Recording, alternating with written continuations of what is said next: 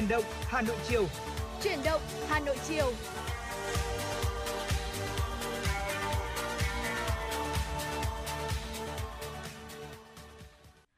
Quý vị đang quay trở lại với khung giờ quen thuộc của truyền động Hà Nội chiều từ 16 đến 18 giờ hàng ngày trên tần số FM 96 MHz của Đài Phát thanh và Truyền hình Hà Nội. Và xin được chúc tất cả quý vị thính giả chúng ta sẽ có 120 phút sắp tới đồng hành cùng với Bảo Trâm Bảo Nhật. Chúng ta sẽ cùng nhau ờ, khám phá những tin tức đáng quan tâm, ờ, cùng nhau tìm hiểu những tiểu mục và sẽ có cùng với nhau thật nhiều niềm vui và những giây phút ý nghĩa. Thưa quý vị, trong buổi chiều ngày hôm nay thì bên cạnh những thông tin ờ, về tình hình thời tiết, những thông tin hữu ích nhất liên quan đến thủ đô thì chúng tôi cũng sẽ liên tục cập nhật những ờ, yêu cầu âm nhạc đến từ tất cả quý vị. Trong một cái ngày mà thời tiết có nhiều những sự thay đổi và cũng gần đến với Tết Trung thu như thế này thì không biết là với quý vị thì mình sẽ muốn lắng nghe những ca khúc như thế nào đấy ạ. À, trong ngày hôm nay thì uh, liên quan đến rất nhiều những thông tin quý vị liên quan từ những cái thông tin quốc tế đến những cái thông tin về sức khỏe và những chuyên mục vô cùng hấp dẫn khác nữa mà đài phát thanh và truyền hình Hà Nội cũng đang phối hợp uh, sản xuất và tổ chức cũng rất mong có thể đưa đến cho quý vị thật nhiều những thông tin để chúng ta cũng có thể nắm bắt được và hy vọng là trong buổi chiều ngày hôm nay, chúng tôi có thể giúp cho quý vị sẽ có được những phút giây thư giãn khi đồng hành cùng với FM96. Vâng và chắc chắn rồi, à, không thể thiếu được những kênh tương tác quen thuộc với chúng tôi. Hotline 02437736688 à, cũng như trang fanpage chính thức của chương trình FM96 Thời sự Hà Nội. Và bây giờ để mở đầu cho khung giờ của truyền động Hà Nội chiều nay, chúng tôi xin mời quý vị hãy cùng chúng tôi lắng nghe một giai điệu âm nhạc, một ca khúc mà tôi tin chắc rằng là trong một buổi chiều mưa ngày hôm nay nó sẽ giúp ừ. quý vị cảm thấy ấm lòng hơn rất là nhiều. Ca khúc có tựa đề Nắm lấy tay anh, một sáng tác đến từ nhạc sĩ Tú Dưa qua phần thể hiện của ca sĩ Tuấn Hưng.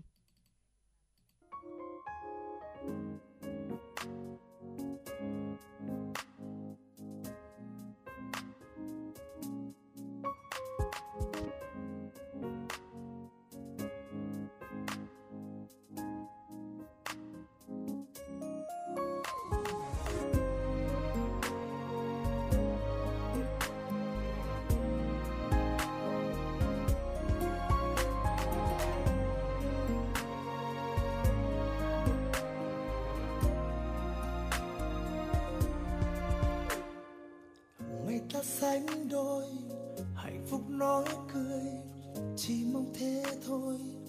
Đến tận cuối cùng, từng giây phút trôi, ánh mắt rạng ngời, cầm tay bước đi, tiếng yêu cất lời. Và anh cảm ơn cuộc đời này, đã mang em về bên mình để rồi mỗi sớm mai, khi thức dậy anh nói rằng hãy yêu anh và bên anh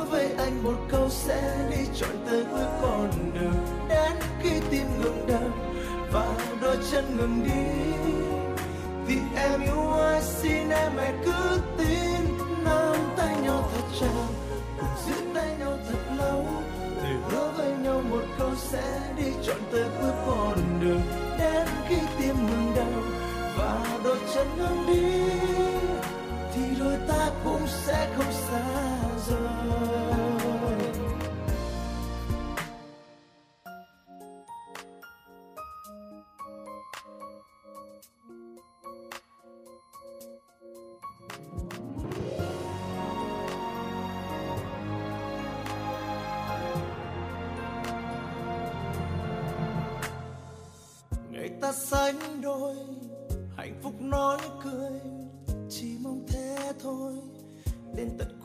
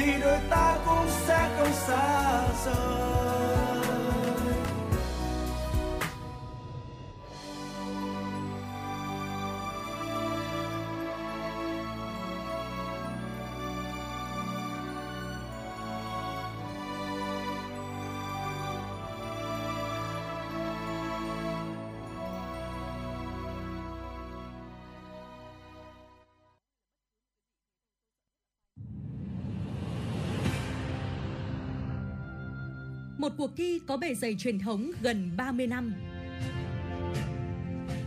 Một khởi đầu của các diva làng nhạc Việt.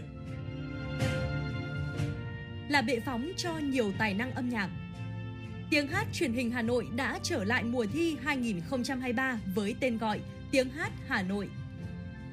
Với 4 vòng thi, bắt đầu từ ngày 23 tháng 9 năm 2023, các thí sinh từ khắp mọi miền Tổ quốc sẽ được thử sức tranh tài trong 3 phong cách âm nhạc thính phòng, dân gian, nhạc nhẹ với cơ hội được vinh danh và tỏa sáng. Vòng chung kết được tổ chức ngày 28 tháng 10 năm 2023 tại thủ đô Hà Nội. Giải nhất cuộc thi trị giá 200 triệu đồng, các giải nhì, giải ba và giải chuyên đề đều có giá trị cao và được các nhà tài trợ trao thêm những giải thưởng đặc biệt. Tiếng hát Hà Nội 2023, một cuộc thi, một cơ hội so tài và tỏa sáng Đăng ký dự thi thật dễ dàng trên ứng dụng Hà Nội On từ ngày 29 tháng 8 đến ngày 23 tháng 9 năm 2023. Tiếng hát Hà Nội chắp cánh cho các tài năng. Quý vị thân mến và cùng quay trở lại với truyền động Hà Nội chiều nay. Mời quý vị cùng chúng tôi cập nhật những thông tin nổi bật được thực hiện bởi biên tập viên Thu Vân.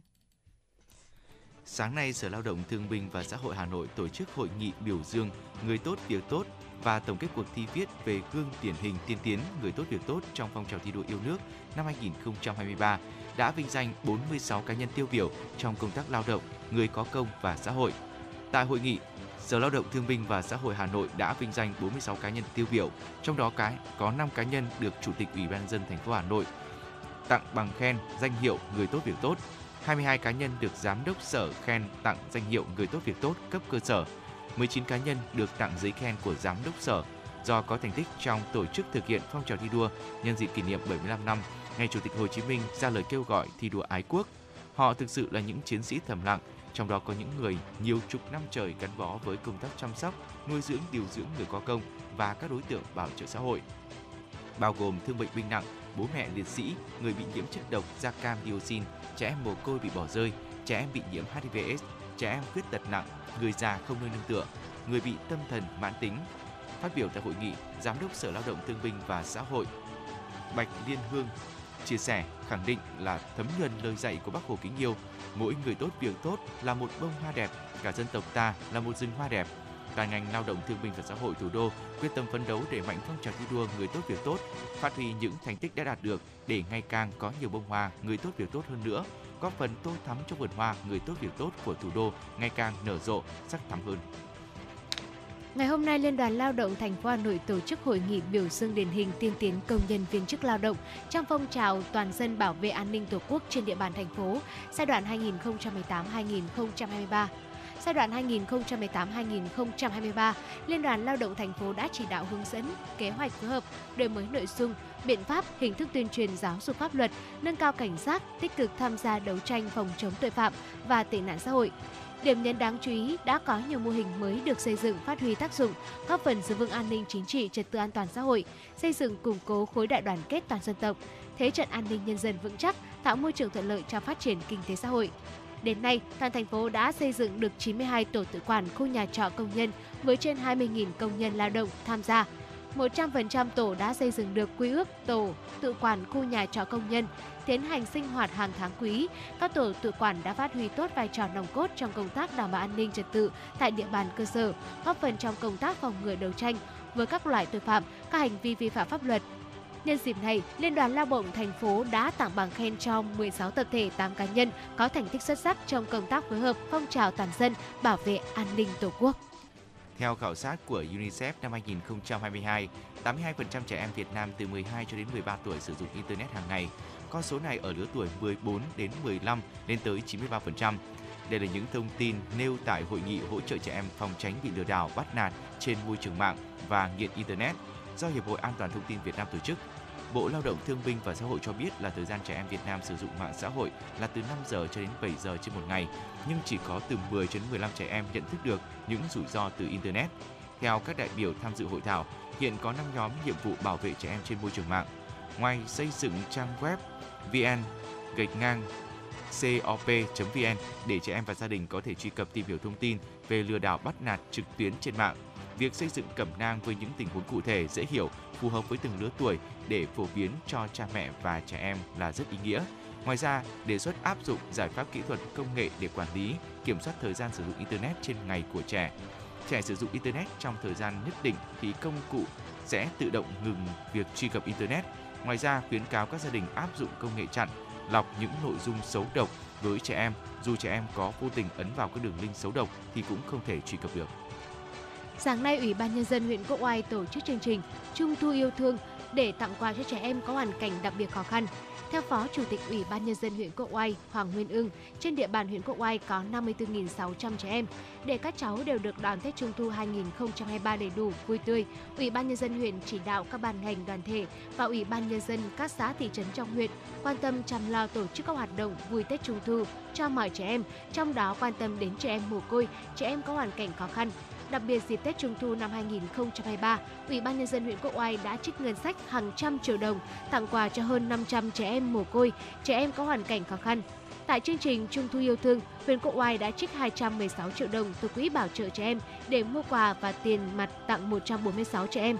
Trong đó tặng 21 xe đạp và 105 xuất quà cho trẻ em có hoàn cảnh khó khăn và 20 xuất quà cho trẻ khuyết tật trên địa bàn huyện.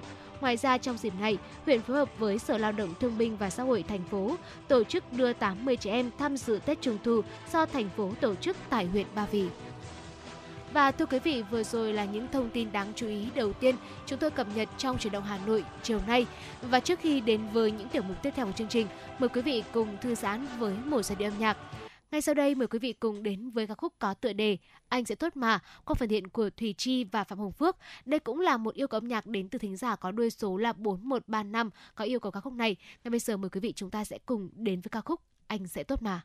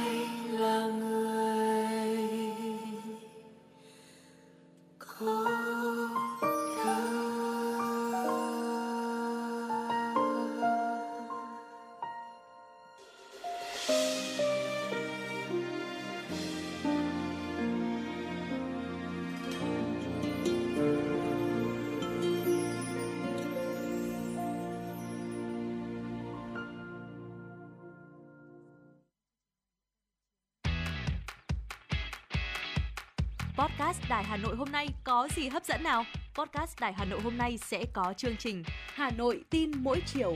Lên sóng lúc 18 giờ chiều hàng ngày, những dòng tin tức nóng hổi, những vấn đề đang được dư luận quan tâm sẽ được bình luận dưới góc nhìn của nữ biên tập viên xinh đẹp Khánh Hà, cùng với sự đồng hành của các chuyên gia và cố vấn. Chưa hết, podcast Đài Hà Nội hôm nay còn có một chương trình khá ấn tượng mang tính chất đời sống giải trí mang tên Lưu Hương Blog Chiều.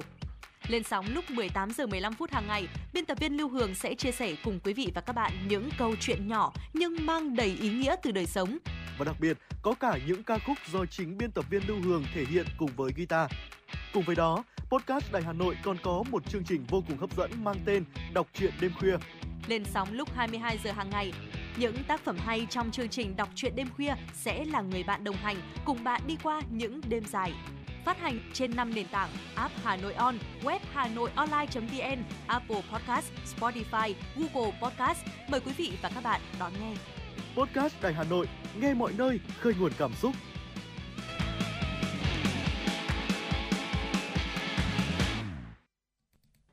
Quý vị thân mến và cùng quay trở lại với truyền động Hà Nội chiều nay.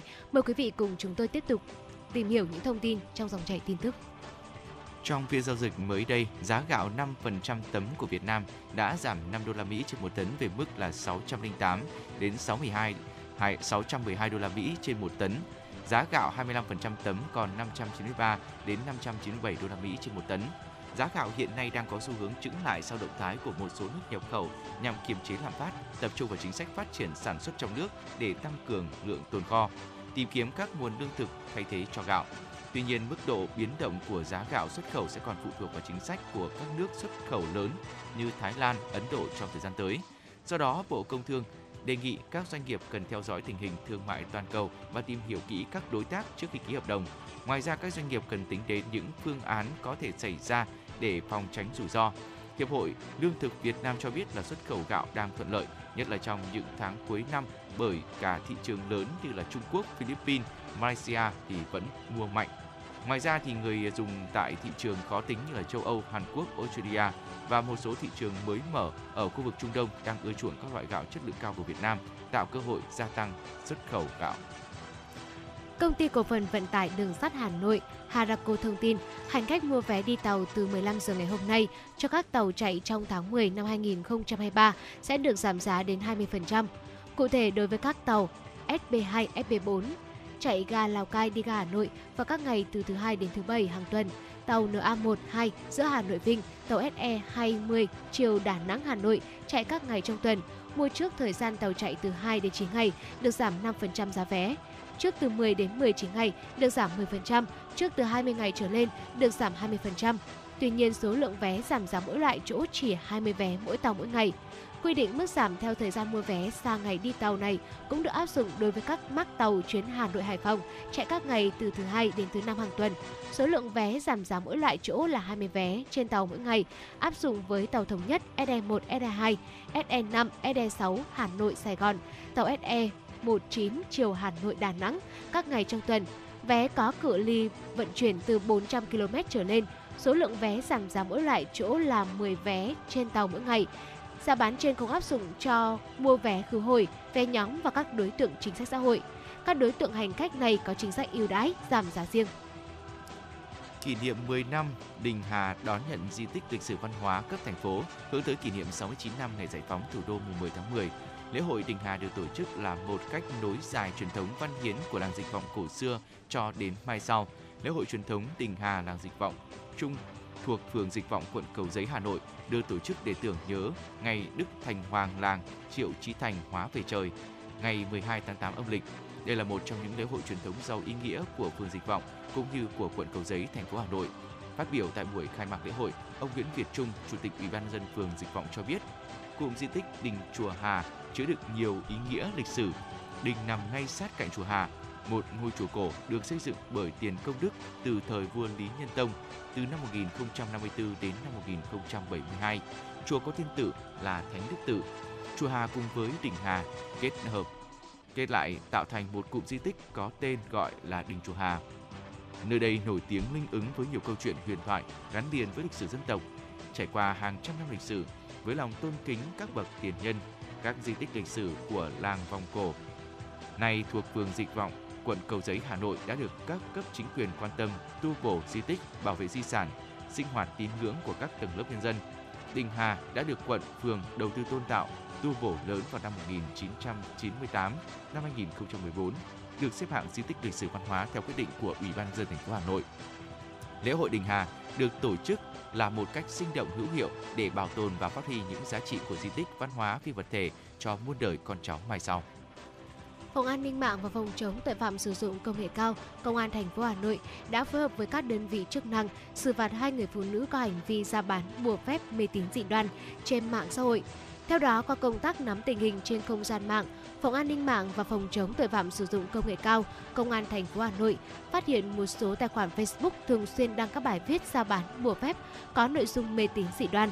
Tiến hành xác minh, công an đã làm rõ được các chủ tài khoản là DKT, sinh năm 1994, ở Láng Thượng, Đồng Đa, Hà Nội và NTN, sinh năm 1993, ở Phúc La, Hà Đông, Hà Nội. Ngay sau đó, lực lượng công an đã mời hai người này lên trụ sở làm việc. Tại cơ quan công an, cả hai đã thừa nhận hành vi vi phạm của mình. Công an cũng yêu cầu các trường hợp trên gỡ bỏ thông tin cổ suý các hủ tục mê tín dị đoan trên mạng xã hội và cam kết không tái phạm. Công an đã lập biên bản ra quyết định xử phạt hai trường hợp trên về hành vi cung cấp chia sẻ thông tin cổ suý các hủ tục mê tín dị đoan, xâm ô đổi trụy không phù hợp với thuần phong mỹ tục của dân tộc. Mức phạt đối với mỗi trường hợp là 7,5 triệu đồng. Thưa quý vị, vừa rồi là một số những thông tin hấp dẫn cũng xin được cập nhật đến cho tất cả quý vị. Còn bây giờ sẽ là chuyên mục Cà phê chiều. Thưa quý vị, ờ, trong cà phê chiều hôm nay thì chúng ta sẽ cùng nhau chia sẻ với ờ, một số những cái vấn đề về ờ, vấn đề bảo quản thực phẩm như thế nào cho đúng cách. Một trong những cái loại thực phẩm mà thường có trong bếp của chúng ta đó chính là trứng và một trong những cái cách mà mọi người hay bảo quản trứng đặc biệt là với những gia đình nào có tủ lạnh là thường cho vào tủ lạnh đúng không ạ?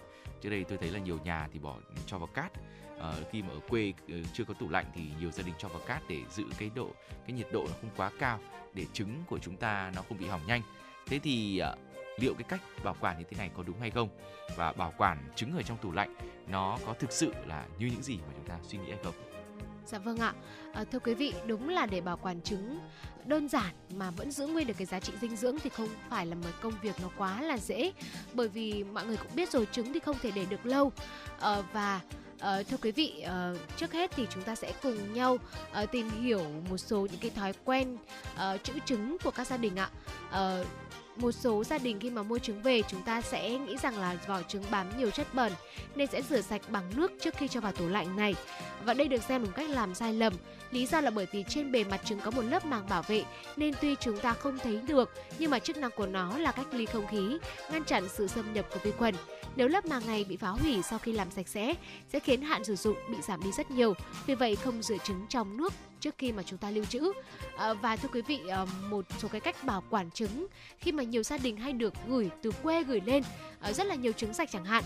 À, mọi người thường có một cái xu hướng là thường cho đầu to hướng xuống, đầu nhỏ hướng lên hoặc là đầu nhỏ hướng xuống, đầu to hướng trên. Hoặc là nếu tủ lạnh không đủ chỗ thì uh, cũng không biết được là chúng ta nên bảo quản như thế nào. Và sau đây là những cái phương pháp mà quý vị chúng ta nên áp dụng để có thể bảo vệ uh, cái nguồn trứng nếu như nhà mình có nhiều trong tủ lạnh một cách uh, tốt nhất một cách làm sao để cho cái giá trị dinh dưỡng của trứng vẫn được giữ nguyên vẹn. Phương pháp đầu tiên là phương pháp bảo quản bằng gạo hoặc là bằng cám. Chúng ta chuẩn bị gạo thông dụng nhất ở nhà, vùi từng quả trứng vào trong gạo. Ờ, sẽ giảm nhiệt độ cũng như là ngăn không khí. Do đó mà làm chậm quá trình ờ, ở bên trong của quả trứng hiệu quả hơn và đảm bảo cái độ tươi của trứng hơn. Ờ, mình cũng chuẩn bị một thùng cắt tông sạch và khô, sau đó giảm một ít ờ, cám khô xuống đáy thùng. Loại cám này thì không phổ biến ở các thành phố, chúng ta có thể sử dụng ờ, đậu nành, đậu xanh, gạo và các loại ngũ cốc khác để có thể thay thế cho cám xuống đáy thùng rồi ờ, xếp một lớp trứng cứ một lớp cám rồi lại ờ, xếp một lớp trứng Ờ, cứ như vậy sau khi mà xếp xong thì chúng ta đặt ở một góc thoáng có thể bảo quản trứng ở trong vài tháng thậm chí là 6 tháng. Nếu bảo quản bằng các hạt thì đừng bỏ đi hãy rửa lại một lần bằng hai nước à, hai lần nước sạch thì chúng ta có thể sử dụng như là bình thường thưa quý vị một cái phương pháp thứ hai đó là phương pháp bảo quản chất béo. Đầu tiên chúng ta sẽ dùng khăn khô lau sạch toàn bộ trứng. Thao tác này nhằm làm sạch bụi bám trên bề mặt của trứng, để lộ tất cả những cái lỗ nhỏ li ti trên vỏ trứng. Chuẩn bị loại dầu ăn thông dụng nhất ở nhà và phết đều dầu ăn lên vỏ trứng. Điều này có thể chặn các khe hở nhỏ trên vỏ trứng, ngăn không cho hơi ẩm trong vỏ trứng bay hơi và vi khuẩn bên ngoài không thể xâm nhập được vào trứng. Vì vậy trứng cũng sẽ không bị hỏng một cách tự nhiên. Tuy nhiên thì phương pháp này thời gian bảo quản trứng sẽ ít hơn so với cái phương pháp đầu tiên mà Bảo Nhật vừa chia sẻ đến quý vị. một cách làm nữa mà chúng ta cũng có thể áp dụng để có thể à, làm và mình cũng có thể à, có một số những cái lưu ý thưa quý vị cái này là lưu ý thì đúng hơn Ờ, thứ nhất là khi mà bảo quản trứng ấy thì không nên để chung với các loại thực phẩm có mùi nồng như là hành gừng tỏi ớt. Những mùi này cũng sẽ xâm nhập vào trứng qua các lỗ ừm, chân lông ở trên vỏ sẽ làm trứng của chúng ta nhanh hỏng hơn và rút ngắn cái thời gian à, sử dụng của chúng ta đấy ạ. Và bên cạnh đó thì trứng cũng được bảo quản ở trong tủ lạnh thì mình nên ăn càng sớm càng tốt khi mà lấy ra vì một số giọt nước nhỏ sẽ hình thành ở trên bề mặt trứng khi mà chúng ta Ờ, đưa ra khỏi môi trường ờ, tương đối lạnh vi khuẩn sẽ bám ở trên bề mặt của vỏ trứng đẩy nhanh cái sự ờ, hỏng của quả trứng lên. Đó là một số những cái lưu ý một cái một số những cái phương pháp khá là dân dã để có thể bảo quản trứng nó được đơn giản chúng ta hoàn toàn có thể áp dụng được ngay. Nếu mà trong gia đình thường xuyên gửi trứng sạch ở quê lên ấy, với cái số lượng nhiều thì tôi nghĩ là hai phương pháp này cũng sẽ là rất cần thiết trong gia đình của chúng ta đấy ạ.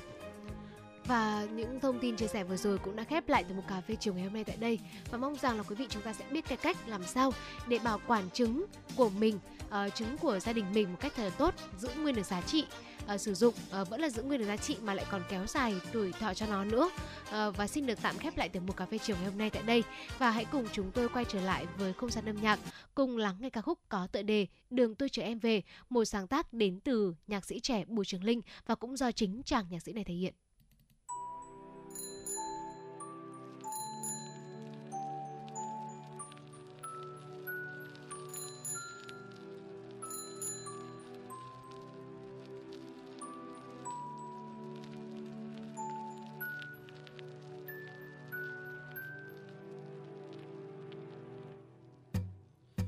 Xe đạp lách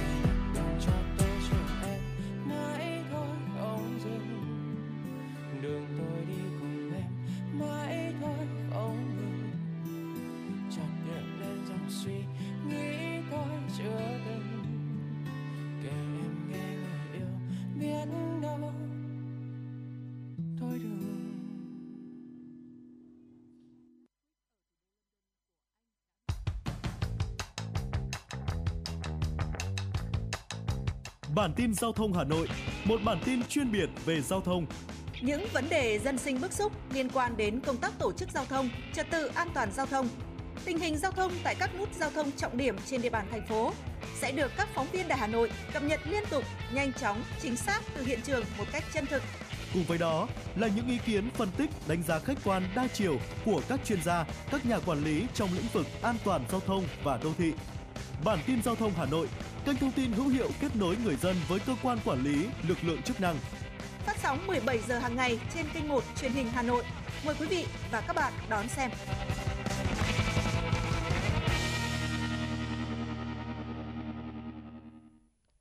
Quý vị thân mến, cùng quay trở lại với khung giờ phát sóng của truyền động Hà Nội. Quý vị cũng đừng quên hãy tương tác với bà cho Bảo Nhật thông qua hotline 024 3773 6688 hoặc qua trang fanpage FM96 Thời sự Hà Nội. Còn bây giờ, hãy cùng chúng tôi đến với những thông tin quốc tế nổi bật. Thưa quý vị, Liên Hợp Quốc đã kêu gọi bảo vệ quyền lợi của những người dân tộc Armenia sơ tán khỏi Nagorno-Karabakh của Azerbaijan giành lại quyền kiểm soát vùng lãnh thổ này vào tuần trước, Tổng thư ký Liên Hợp Quốc Antonio Guterres bày tỏ lo ngại về việc những người dân tộc Armenia phải rời bỏ nơi ở để đến Armenia. Ông Guterres kêu gọi bảo vệ quyền lợi và hỗ trợ nhân đạo cho những người này. Chính phủ Ar- Armenia cho biết là đến nay đã tiếp nhận 28.000 người tị nạn từ khu vực Nagorno-Karabakh và khi mà lực lượng sắc tộc Armenia tại đây đã đồng ý giải giáp theo thỏa thuận ngừng bắn với chính phủ Azerbaijan. Khu vực Nagorno-Karabakh nằm sâu ở trong lãnh thổ phía tây nam của Azerbaijan, nhưng có đa số dân cư là người gốc Armenia và muốn sát nhập vào Armenia. Sau chiến dịch quân sự được tiến hành vào tuần trước thì Azerbaijan tuyên bố giành lại chủ quyền tại Nagorno-Karabakh. Tổng thống Azerbaijan cam kết rằng các quyền của người dân tộc Armenia ở vùng sẽ được bảo vệ. Hiện hai bên đang tiến hành đàm phán với sự trung gian hòa giải của Liên minh châu Âu EU. Những người đầu tiên trong số hàng nghìn cư dân bị mất nhà cửa trong vụ cháy rừng tàn phá ở thị trấn Lahaina ở bang Hawaii, Mỹ đã quay trở lại nhà của mình. Đứng tại nơi từng là tổ ấm, nhiều người vẫn chưa hết bàng hoàng và cố tìm lại những kỷ vật bị chôn vùi dưới đống tro tàn. Ngay sau vụ cháy rừng ở Hawaii vào đầu tháng 8, một số người đã quay trở lại nhà của mình để xem thiệt hại thế nào. Kể từ đó, khu vực cháy đã bị cấm người dân ra vào để đảm bảo an toàn, chỉ trừ lực lượng cứu hộ. Tuy nhiên, từ tuần này, chính quyền địa phương đã cho phép người dân vào tham quan có giám sát từ 8 giờ đến 16 giờ hàng ngày. Chị Wani Katajama, một cư dân của Lahaina có chia sẻ như sau. Trong mọi thứ thật kỳ lạ, như bước ra từ một bộ phim kinh dị. Tôi đã lớn lên ở đây, một- trong một ngôi nhà có sân vườn ở một khu phố đẹp đẽ. Kể cả bây giờ thu nhập của vợ chồng tôi có tốt đi chăng nữa thì cũng không thể mua được căn nhà khác vì giá nhà đắt đỏ quá. Vụ cháy rừng đã khiến ít nhất là 92 người thiệt mạng và phá hủy hơn 2.000 căn nhà, hầu hết là nhà ở của người dân. Có lẽ sẽ phải mất nhiều thời gian nữa để người dân ở đây ngồi ngoài đi nỗi đau này. Ít nhất 8 người đã thiệt mạng và hai người mất tích trong vụ lũ lụt xảy ra, thưa quý vị, trong một vụ trận lũ quét xảy ra tại một khu vực ở vùng núi của Mexico. Mưa lớn lũ quét đã biến dòng suối trên núi thành dòng nước lũ đầy bùn cuốn trôi nhà cửa của dân làng, gây thiệt hại nặng nề về người và của cho người dân ở đây. Đội cứu hộ đang tích cực tìm kiếm người mất tích, trong khi đó thì nhiều máy móc hạng nặng được điều đến khu vực để dọn dẹp. Nhà chức trách địa phương cho biết là thi thể của một số nạn nhân được cho là đã được tìm thấy cách nơi họ mất tích vài km về phía hạ lưu gần với thành phố Auckland thuộc bang Jalisco của miền Tây Mexico. Nạn phá rừng được cho là một trong những nguyên nhân khiến cho lũ quét xảy ra thường xuyên hơn tại đây. Biến đổi khí hậu cũng làm gia tăng nguy cơ xảy ra mưa lớn. Công tác tìm kiếm những người mất tích đang được tích cực triển khai. Mexico thường xuyên bị ảnh hưởng do lũ lụt và các cơn bão nhiệt đới. Theo các nhà khoa học thì biến đổi khí hậu đang làm tăng nguy cơ xảy ra các trận mưa lớn. Ngày hôm nay, Trung Quốc đã đưa một vệ tinh viễn thám mới vào vũ trụ từ trung tâm phóng vệ tinh Tiểu Tuyền ở vùng Tây Bắc nước này. Vệ tinh mang tên là Giao Cảm 3304 đã rời bệ phóng trên tên lửa đẩy Trường Trinh 4C vào lúc 4 giờ 15 phút sáng ngày 27 tháng 9 và bay thành công vào quỹ đạo đã định sẵn. Vệ tinh sẽ được sử dụng cho các thí nghiệm khoa học, khảo sát tài nguyên đất, ước tính năng suất cây trồng cũng như là phòng chống thiên tai và cứu trợ. Đây là sứ mệnh thứ 489 của loạt tên lửa đẩy Trường trình. Trước đó, Trung Quốc vào ngày 10 tháng 9 đã phóng thành công một vệ tinh viễn thám mới từ trung tâm phóng vệ tinh Thái Nguyên ở tỉnh Sơn Tây phía Bắc nước này. Phiên bản sửa đổi dòng tên lửa đẩy Trường Trinh 6 mang theo vệ tinh Giao cảm 40 đã được phóng đi vào lúc 12 giờ 30 phút theo giờ của Bắc Kinh và đã đi vào quỹ đạo định trước. Vệ tinh này sẽ được sử dụng để phát hiện môi trường điện tử và tiến hành các thử nghiệm kỹ thuật liên quan. Vụ phóng này là sứ mệnh thứ 487 được thực hiện bởi loạt tên lửa đẩy Trường Trinh. Và đó là một số những thông tin về thế giới cũng xin được cập nhật đến cho quý vị trong hành trình của Hà Nội. Uh, chuyển động Hà Nội chiều hôm nay. Tiếp nối chương trình, mời quý vị cùng chúng tôi đến với tiểu mục khám phá thế giới và ngày hôm nay, chúng ta sẽ cùng nhau đi tìm hiểu một ngôi nhà mà được ví như là một ngôi làng tựa cổ tích tại Tây Ban Nha. À, thưa quý vị, những ngôi nhà cổ rải rác trên sườn núi tại Tây Ban Nha tạo thành một khung cảnh đẹp như bước ra trong câu chuyện cổ tích và giờ đây đang phải đối mặt với những nguy cơ biến mất trong tương lai. Vậy đâu à, là những cái câu chuyện thú vị xoay quanh ngôi làng này và tại sao nó đang phải đối mặt với nguy cơ biến mất trong tương lai? Hãy cùng chúng tôi tìm hiểu ngay sau đây. Thưa quý vị, nằm sâu ở trong các hẻm núi vùng Tây Bắc của Tây Ban Nha, những ngôi nhà cổ xuất hiện hàng thế kỷ, rải rác trên sườn núi Ancares. Những ngôi nhà này tập hợp thành các làng nhỏ cùng nhau chung sống và thổi hồn vào những bức tranh lạnh lẽo, khắc nghiệt của vùng núi Galicia và Castilla Leon, nơi câu chuyện cổ tích bắt đầu. Với lối thiết kế độc đáo lâu đời, những ngôi nhà tại đây mang trong mình vẻ đẹp không thể tìm thấy ở một vùng đất nào khác. Người dân ở đây gọi chúng là Panrosa, được xây dựng để phù hợp với khí hậu vùng núi cao khắc nghiệt tại Ancares. Panosa với thiết kế hình tròn và phần mái nhà được phủ bằng rơm từ lúa mạch đen. Ngoài ra thì các tường, cột của ngôi nhà cũng được sử dụng từ đá granite, đá vôi hoặc đá phiến chính tại khu vực này. Với hình dạng tròn, ít cửa sổ và làm từ các khối đá lớn, các panosa có tác dụng cản lực gió cũng như duy trì được nhiệt độ tại trong ngôi nhà. Với lối thiết kế độc đáo lâu đời, những ngôi nhà tại đây mang trong mình một vẻ đẹp không thể tìm thấy ở một vùng đất nào khác. Người dân nơi đây gọi chúng là Falosa, được xây dựng để phù hợp với khí hậu núi cao khắc nghiệt tại Ancares. Falosa có thiết kế hình tròn và phần mái nhà được phủ bằng rơm từ lúa mạch đen. Ngoài ra thì các tường cột của ngôi nhà cũng được sử dụng từ đá granite, đá vôi hoặc là đá phiến chính tại khu vực này. Với hình dạng tròn, ít cửa sổ và làm từ các khối đá lớn, các Falosa có tác dụng là cản lực gió cũng như là duy trì nhiệt độ trong ngôi nhà. À, Và thưa quý vị, mái nhà của Faloja hay còn một có một cái tên gọi khác đó là Teto, chủ yếu làm từ lúa mạch đen. Tuy nhiên thì những năm trở lại đây, số lượng dân cư giảm, cùng với đó là sự khan hiếm của cây lúa mạch đen khiến cho phần mái nhà bị xuống cấp nhanh chóng. Điều này đã khiến người dân nơi đây không khỏi đau đầu, đặc biệt là khi mà thợ sửa chữa mái nhà cũng dần ít đi và nghề này cũng dần trở nên mai một do nhu cầu thấp. Chi phí sửa chữa và cải tạo phần mái nhà cũng vì thế mà tăng cao hơn rất nhiều. Thưa quý vị, một người dân tại đây là một cư dân từng sống tại làng Pionedo, à, một à, người đàn bà là thế hệ thứ sáu cũng là thế hệ cuối cùng sống ở trong à, Faloza trước khi bà cùng chồng quyết định biến nơi đây thành bảo tàng vào năm 1989. Doris Go cho biết là mỗi năm ngôi nhà này tiêu tốn khoảng từ 2 cho đến 3 nghìn đô la Mỹ để tu sửa phần mái bị hư hỏng nghiêm trọng. Bà chia sẻ là chúng tôi đã phải làm mọi thứ từ tự trồng cây cho tới thu hoạch, nếu không thì chi phí có thể đội lên rất nhiều. Một chủ nhân của Cana Panosa à, khác là bà Celia cũng sống ở vùng lân cận cũng gặp phải vấn đề tương tự. Phần mái nhà bị rột khi mà có mưa xuống. Để sửa chữa thì tôi cần bỏ ra số tiền khoảng từ 50 cho đến 60 nghìn đô la Mỹ và chắc chắn là tôi không thể chi trả được nếu không có sự hỗ trợ của chính quyền. Và đối mặt với những chi phí sửa chữa cao ngất ngưởng, một số chủ nhà gần đó thì đã đưa ra giải pháp thay thế rơm từ lúa mạch đen bằng các tấm hợp kim ờ, ờ, bằng các tấm lợp kim loại. Điều đó thì ờ, là không ai muốn cả. Song ở thời điểm hiện tại thì đây chính là giải pháp tối ưu nhất để giúp cho họ có thể duy trì được. Đây là lựa chọn tốt nhất rồi. Vâng thưa quý vị và những chia sẻ vừa rồi của chúng tôi uh, cũng đã giúp quý vị uh, chúng ta có thể là một phần nào đó hiểu thêm hơn uh, về một cái ngôi làng mà có lẽ là được ví như là uh, một ngôi làng cổ tích đúng không ạ? Uh, tại Tây Ban Nha. Uh, và thưa quý vị uh, cùng quay trở lại với uh, câu chuyện ở nơi đây ạ. Ờ, đó là thương mại hóa đồng nghĩa với việc là hệ thống đèn sưởi quạt thông và các dịch vụ cần thiết cũng cần phải được lắp đặt. Ờ, với một cái khu vực đồi núi bao quanh như là Acares ờ, việc cải tạo để hiện đại hơn không ảnh hưởng tới hệ sinh thái xung quanh thực sự là một bài toán cực kỳ khó và rồi đây những ngôi làng cổ sẽ dần trở thành khu vui chơi, giải trí.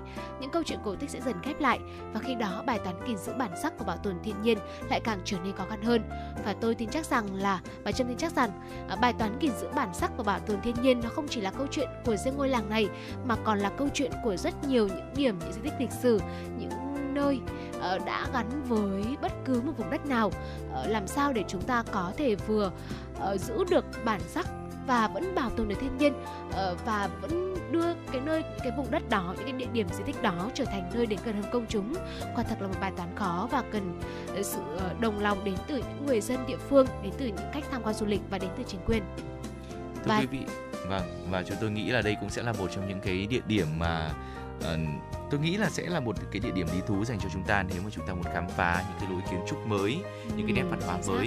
Mặc dù sẽ còn rất nhiều những cái ờ, vấn đề cần phải khắc phục để giúp cho nơi đây trở thành một trong những địa điểm du lịch nổi tiếng.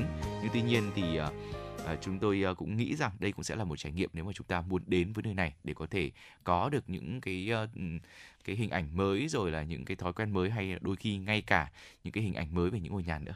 Vâng ạ, quả thực là thế giới thì bao la và có quá nhiều điều chúng ta cần khám phá. À, và trong tiểu mục khám phá thế giới ngày hôm nay chúng tôi đã đưa quý vị đến à, với một ngôi làng khá là đặc biệt và mong rằng là trong những số tiếp theo chúng ta sẽ cùng khám phá ra nhiều điều thú vị hơn nữa ở tại những cái vùng đất, tại những nơi, những con người, những phong tục, những văn hóa khác biệt ờ, khác với chúng ta. Còn bây giờ thì xin được quay trở lại với không gian âm nhạc và cùng mời quý vị đến với ca khúc Tình yêu tôi hát qua giọng hát của Lân Nhã và Uyên Linh.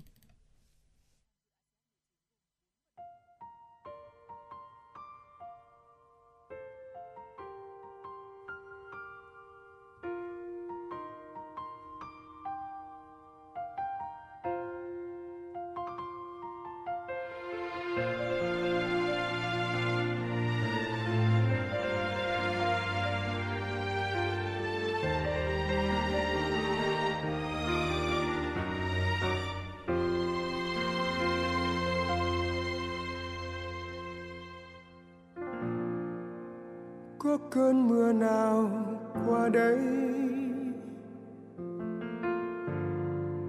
Sao trời trong xanh là thế? Giá như em còn bên tôi. Giá như tôi đừng lặng lẽ. Giấc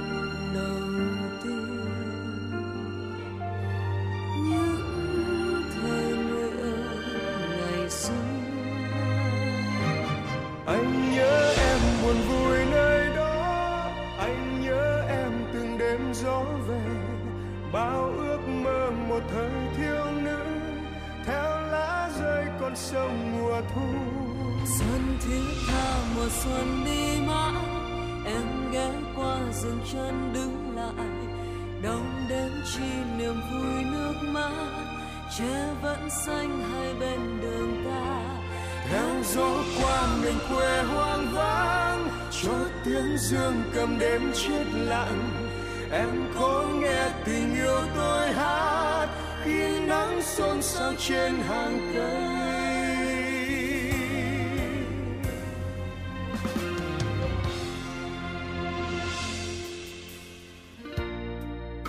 Trước sân bao lần ra hoa, bao lần chẳng trao đầu mưa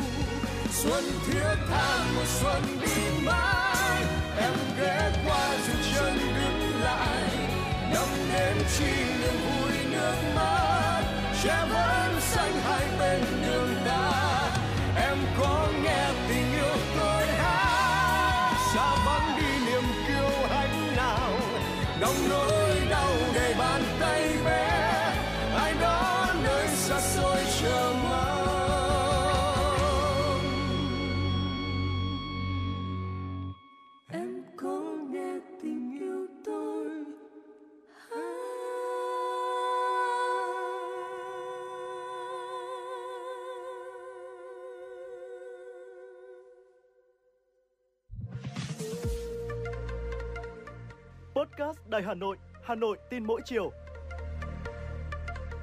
Những dòng tin tức nóng hổi đang được dư luận quan tâm sẽ được bình luận dưới góc nhìn của nữ biên tập viên xinh đẹp Khánh Hà cùng với sự đồng hành cùng các chuyên gia và cố vấn. bánh trưng bánh lò trưng gai Podcast Đài Hà Nội, tiếng nói từ Hà Nội. Phát hành lúc 18 giờ hàng ngày trên 5 nền tảng app Hà Nội On, web Hà Nội Online.vn, Apple Podcast, Spotify, Google Podcast. Mời quý vị và các bạn đón nghe. Podcast Đài Hà Nội, Hà Nội tin mỗi chiều.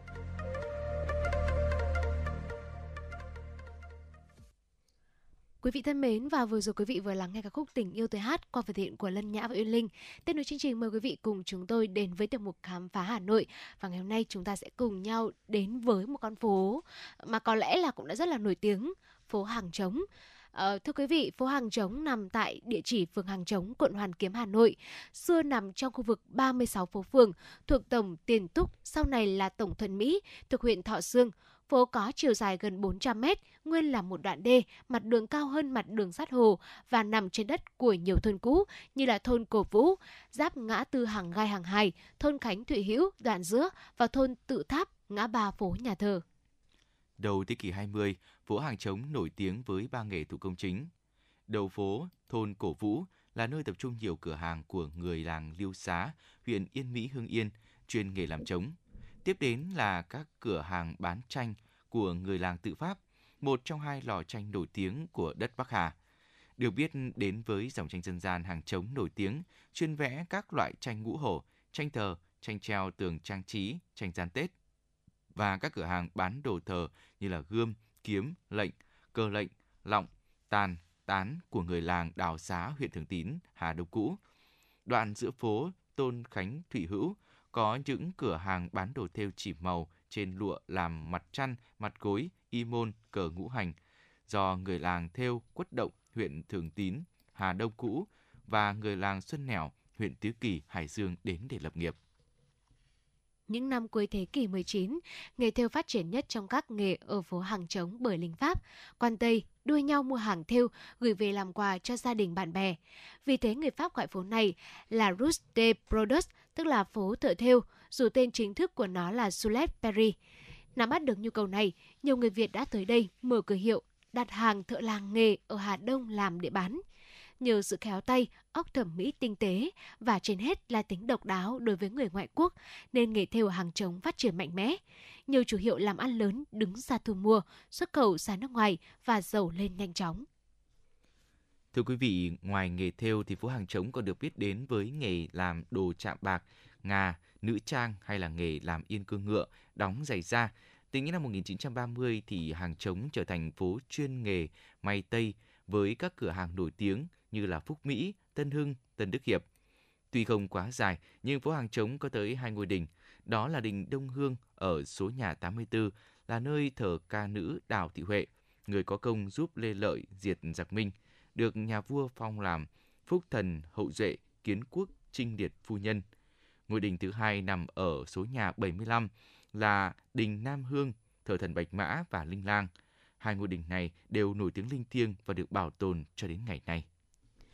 Quý vị và các bạn thân mến, hy vọng là với thông tin vừa rồi chúng tôi vừa chia sẻ, quý vị cũng đã có thêm ờ, rất là nhiều những cái kiến thức bổ ích, ở những góc nhìn thú vị trong cuộc sống. Và quý vị cũng đừng rời sóng chỉ một chút nữa thôi, bảo cho bảo Nhật chúng tôi cũng sẽ quay trở lại và đồng hành cùng quý vị. Hãy ghi nhớ hotline của chúng tôi 0243773 6688. Còn bây giờ, trước khi đến với khung giờ thứ hai của truyền động Hà Nội chiều nay, xin mời quý vị sẽ cùng lắng nghe một ca khúc có tựa đề Quê tôi qua phần thể hiện của ca sĩ Thùy Chi. Quý vị đừng rời sóng, chúng tôi sẽ quay trở lại ngay. Tình mơ tiếng gà gọi cha vác quốc gia đầu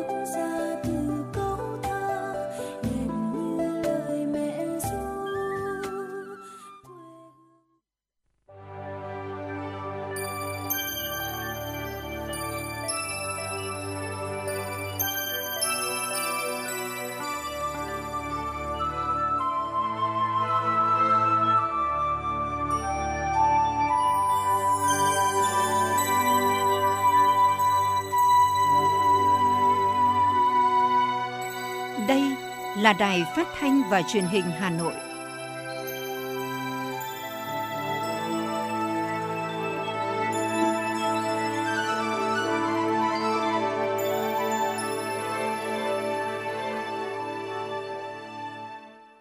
Quý vị và các bạn thân mến, bây giờ là khung giờ dành cho chương trình Truyền động Hà Nội chiều. Chương trình đang được phát sóng trực tiếp trên kênh FM tin tức Hà Nội, tần số 96 MHz của Đài Phát thanh và Truyền hình Hà Nội. Chương trình cũng đang được phát trực tuyến trên trang web hanoionline.vn. Nếu bỏ lỡ khung giờ phát sóng này, quý vị cũng có thể nghe lại trên trang hanoionline.vn.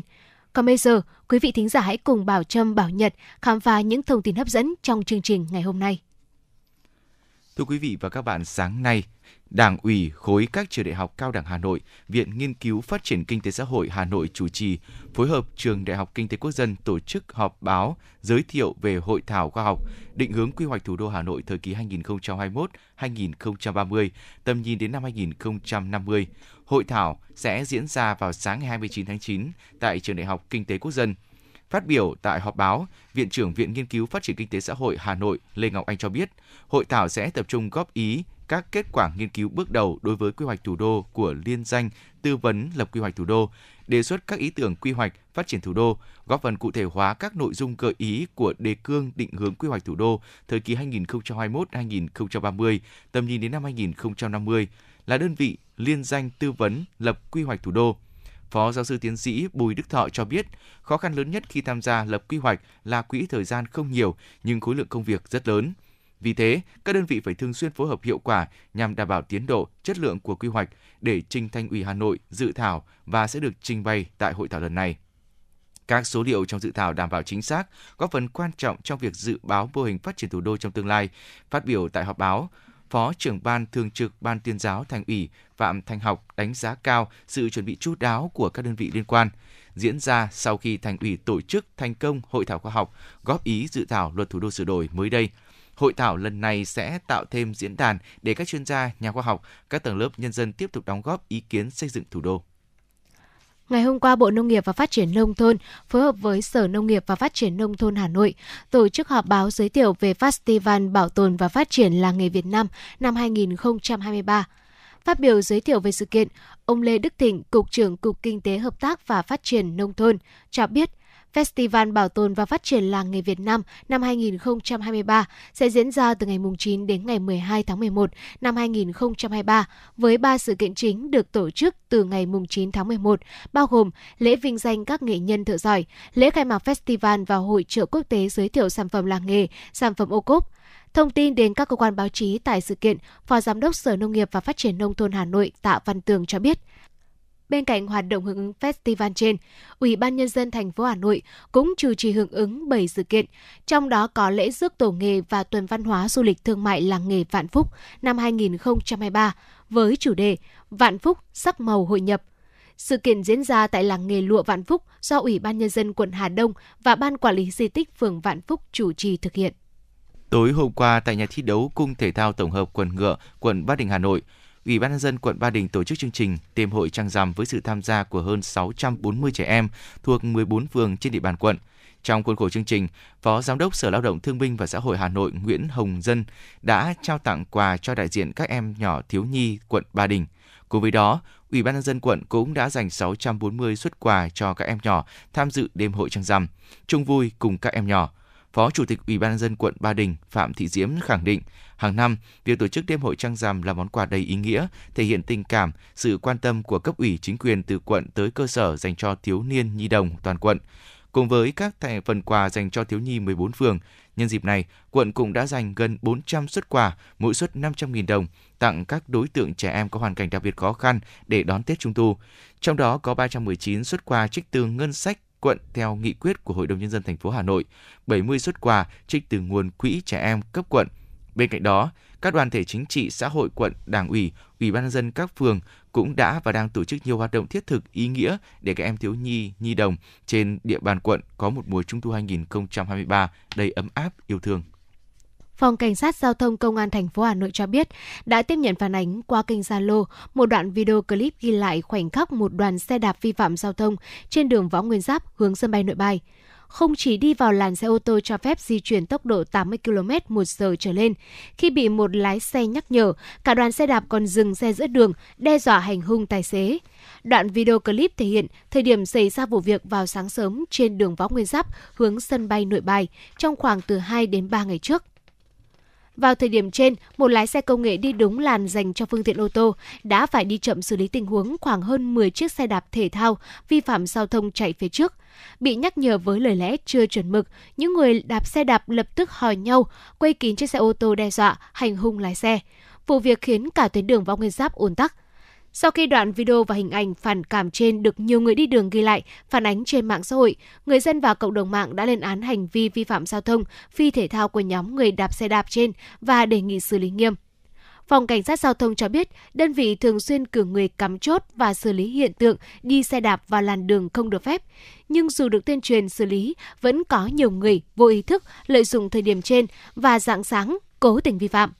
Phòng Cảnh sát Giao thông khuyến cáo hành vi vi phạm giao thông vừa không đúng tinh thần thể thao sẽ bị xử lý nghiêm.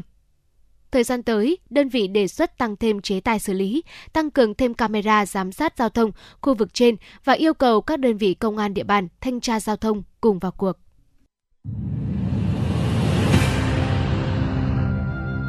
Một cuộc thi có bề dày truyền thống gần 30 năm. Một khởi đầu của các diva làng nhạc Việt là bệ phóng cho nhiều tài năng âm nhạc. Tiếng hát truyền hình Hà Nội đã trở lại mùa thi 2023 với tên gọi Tiếng hát Hà Nội.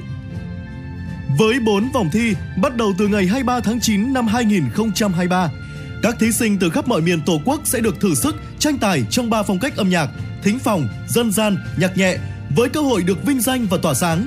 Vòng chung kết được tổ chức ngày 28 tháng 10 năm 2023 tại thủ đô Hà Nội.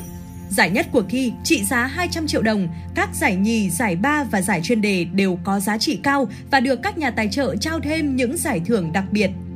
Tiếng hát Hà Nội 2023, một cuộc thi, một cơ hội so tài và tỏa sáng. Đăng ký dự thi thật dễ dàng trên ứng dụng Hà Nội On từ ngày 29 tháng 8 đến ngày 23 tháng 9 năm 2023. Tiếng hát Hà Nội chắp cánh cho các tài năng.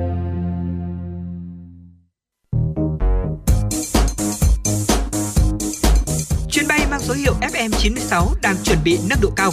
Quý khách hãy thắt dây an toàn, sẵn sàng trải nghiệm những cung bậc cảm xúc cùng FN96.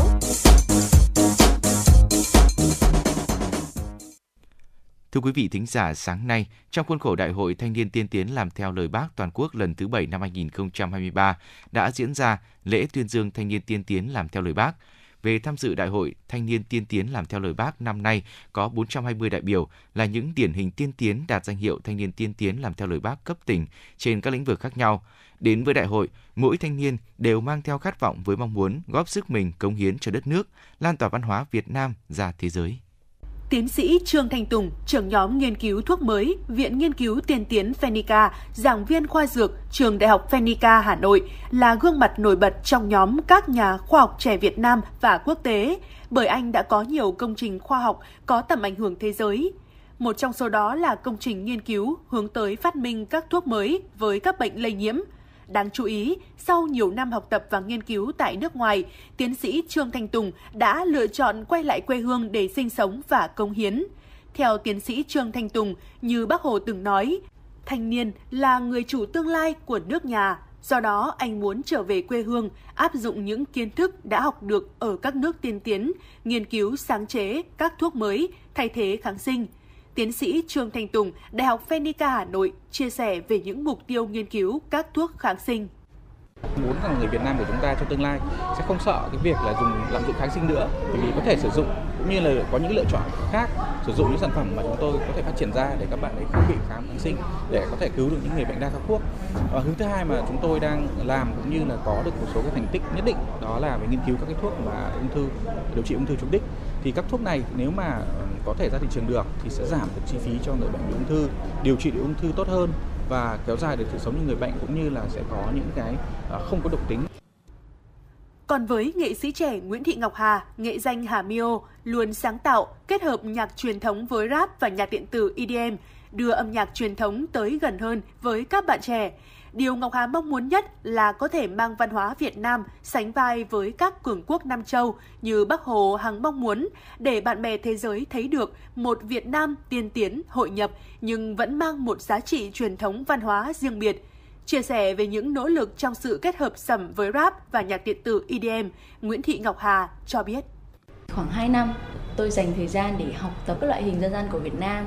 Trong đó thì có sẩm, có hát xoan, phú thọ, một số các uh, làn điệu các dân tộc thiểu số của Việt Nam. Cho đến hiện tại thì tôi cũng đã gửi tới khán giả một số các sản phẩm âm nhạc về sẩm này và xoan phú thọ thì có trò chơi da trời cho MV uh, ờ, với một làn điệu của dân ca mường với tên gọi là đập nàng khọt.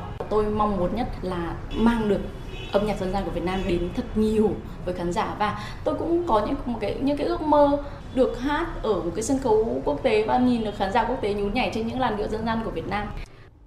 Đâu cần thanh niên có, việc gì khó thanh niên làm. Lời nhắn nhủ đối với thanh niên của bác luôn là kim chỉ nam cho anh Isim Nedu, dân tộc Mơ Nông, huyện Lắc, tỉnh Đắk Lắk.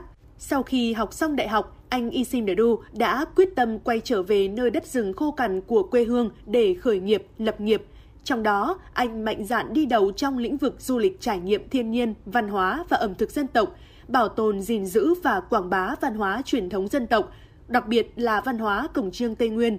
Hiện doanh nghiệp của anh Isim Nedu tạo thu nhập ổn định thường xuyên cho 10 đoàn viên thanh niên tại địa phương. Mình muốn là tận dụng những cái lợi thế sẵn có của địa phương về nguồn tài nguyên thiên nhiên hoặc là về nguồn nhân lực tại địa phương mong sao mà khi mà mình là khởi nghiệp tại địa phương phát triển thì sẽ tạo được cái niềm tin, động lực, khích lệ cho nhiều bạn trẻ khác ờ, cùng đồng hành trong quá trình mà xây dựng cuộc sống và phát triển kinh tế. Đến với đại hội thanh niên tiên tiến làm theo lời bác 2023 này thì mình mong muốn rằng sẽ kết nối các bạn thanh niên, sẽ luôn là những cái người tiên phong sung kích, không ngừng rèn luyện ờ, tu dưỡng đạo đức, rèn luyện tri thức để có thể cùng nhau đoàn kết và xây dựng và phát triển quê hương của mình đây chỉ là ba trong hơn 400 thanh niên tiêu biểu, những tấm gương điển hình trong học tập và làm theo tư tưởng đạo đức phong cách Hồ Chí Minh tham gia Đại hội Thanh niên tiên tiến làm theo lời bác lần thứ bảy. Họ là những thanh niên giỏi kỹ năng, giàu sáng tạo và có hoài bão lớn với tinh thần dám nghĩ, dám làm, dám chịu trách nhiệm, sống có lý tưởng, cống hiến cho đất nước.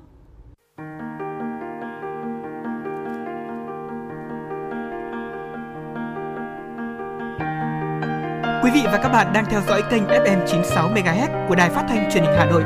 Hãy giữ sóng và tương tác với chúng tôi theo số điện thoại 024 3773 6688. FM 96 đồng hành trên mọi nẻo đường.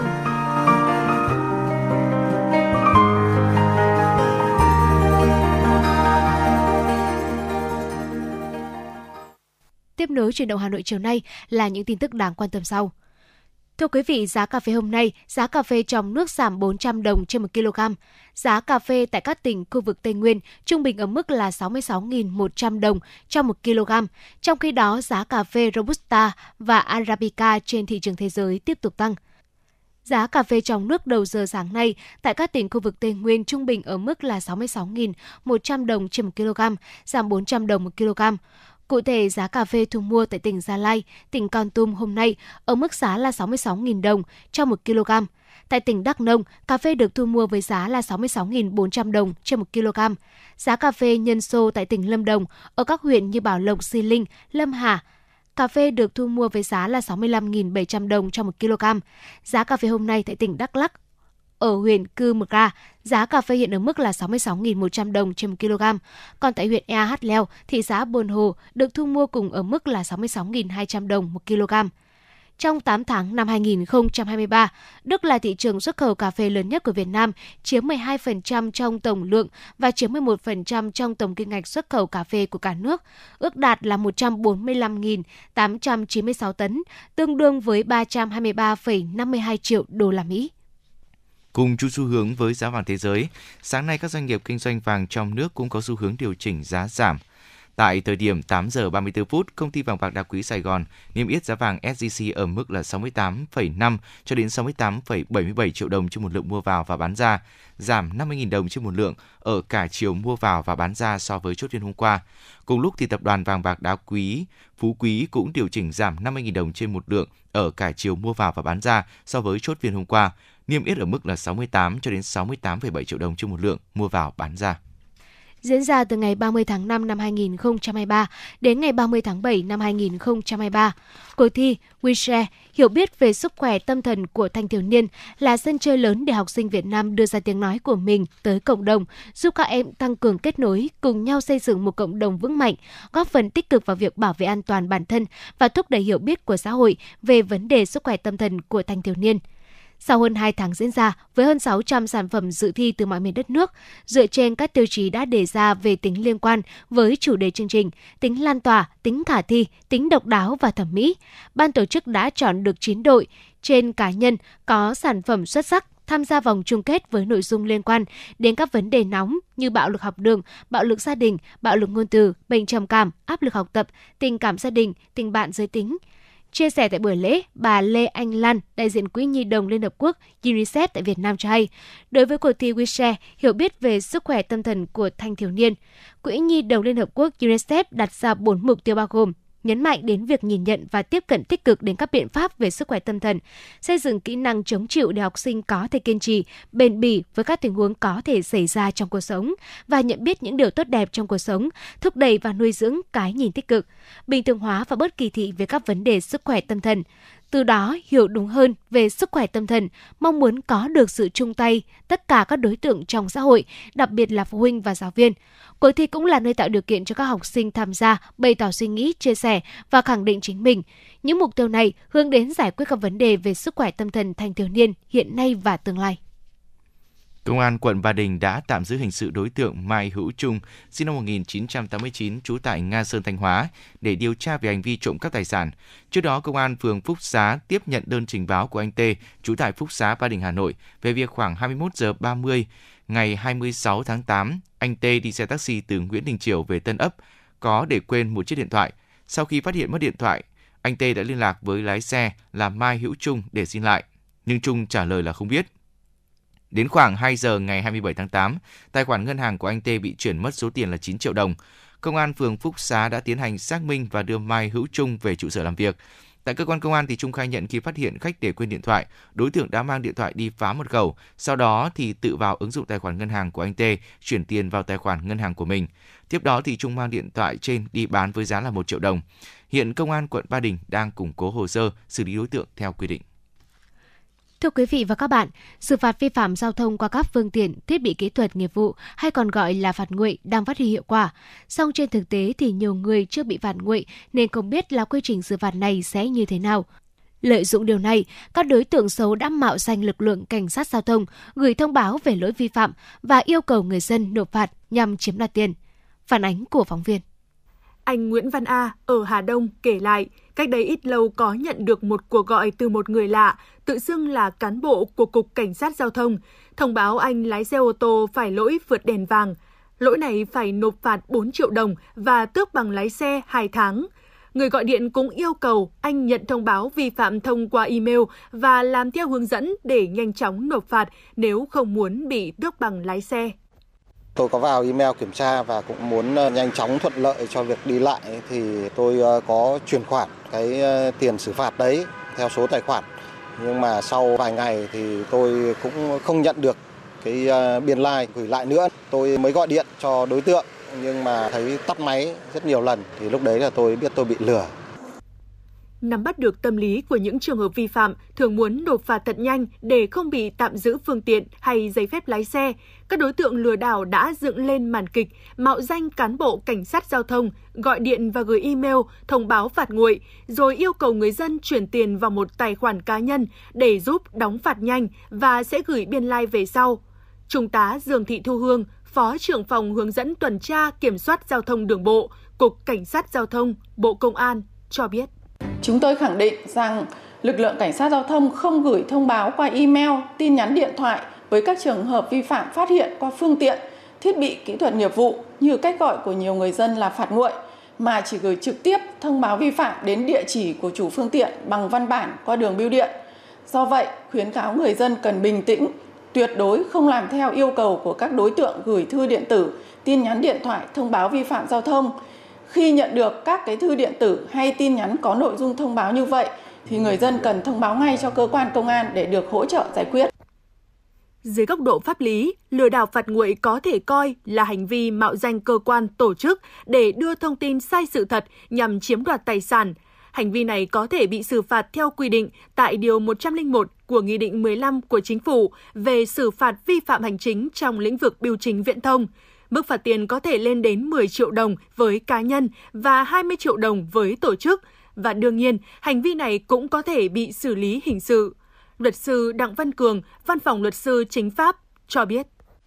Trong trường hợp mà đối tượng thực hiện hành vi gian dối để chiếm đoạt tài sản từ 2 triệu đồng trở lên thì sẽ bị xử lý hình sự về tội lừa đảo chiếm đoạt tài sản với chế tài là phạt cải tạo không giam giữ đến 3 năm hoặc là phạt tù từ 6 tháng đến 3 năm.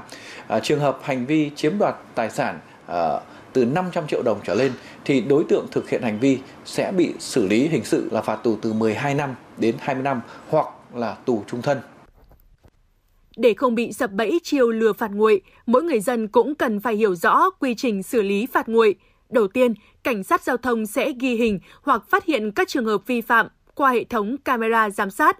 Tiếp đó, hình ảnh được chuyển cho bộ phận trích xuất hình ảnh, phân tích các trường hợp vi phạm. Trên cơ sở đó, cảnh sát giao thông cập nhật thông tin của phương tiện vi phạm lên trang thông tin điện tử của Cục Cảnh sát Giao thông. Tin thông báo gửi công an quận huyện có phương tiện vi phạm và chủ phương tiện thông qua đường bưu điện và hẹn chủ phương tiện đến cơ quan công an để giải quyết vụ việc vi phạm theo quy định. Trung tá Dương Thị Thu Hương, Phó trưởng phòng hướng dẫn tuần tra kiểm soát giao thông đường bộ, Cục Cảnh sát Giao thông, Bộ Công an cho biết thêm. Quá 20 ngày kể từ ngày gửi thông báo vi phạm mà chủ phương tiện không đến trụ sở cơ quan công an để giải quyết thì cơ quan công an sẽ gửi thông báo cảnh báo phương tiện vi phạm cho cơ quan đăng kiểm. Sau khi người vi phạm đến trụ sở cơ quan công an để giải quyết vụ việc, cơ quan công an sẽ gửi thông báo ngay cho cơ quan đăng kiểm biết và cập nhật thông tin đã xử phạt trên trang thông tin điện tử của Cục Cảnh sát Giao thông để kết thúc cảnh báo phương tiện vi phạm. Mỗi người dân cũng cần nắm được cách tra cứu lỗi vi phạm trên website của Cục Cảnh sát Giao thông bằng cách chọn mục tra cứu phương tiện giao thông qua hình ảnh, sau đó nhập biển số xe, chọn ô loại phương tiện cần tìm. Hệ thống sẽ cung cấp thông tin về thời gian, địa điểm, đơn vị phát hiện vi phạm và số điện thoại để liên hệ giải quyết, xử lý vi phạm. Như vậy sẽ tránh được việc bị mất tiền oan vì sập bẫy chiêu trò lừa đảo.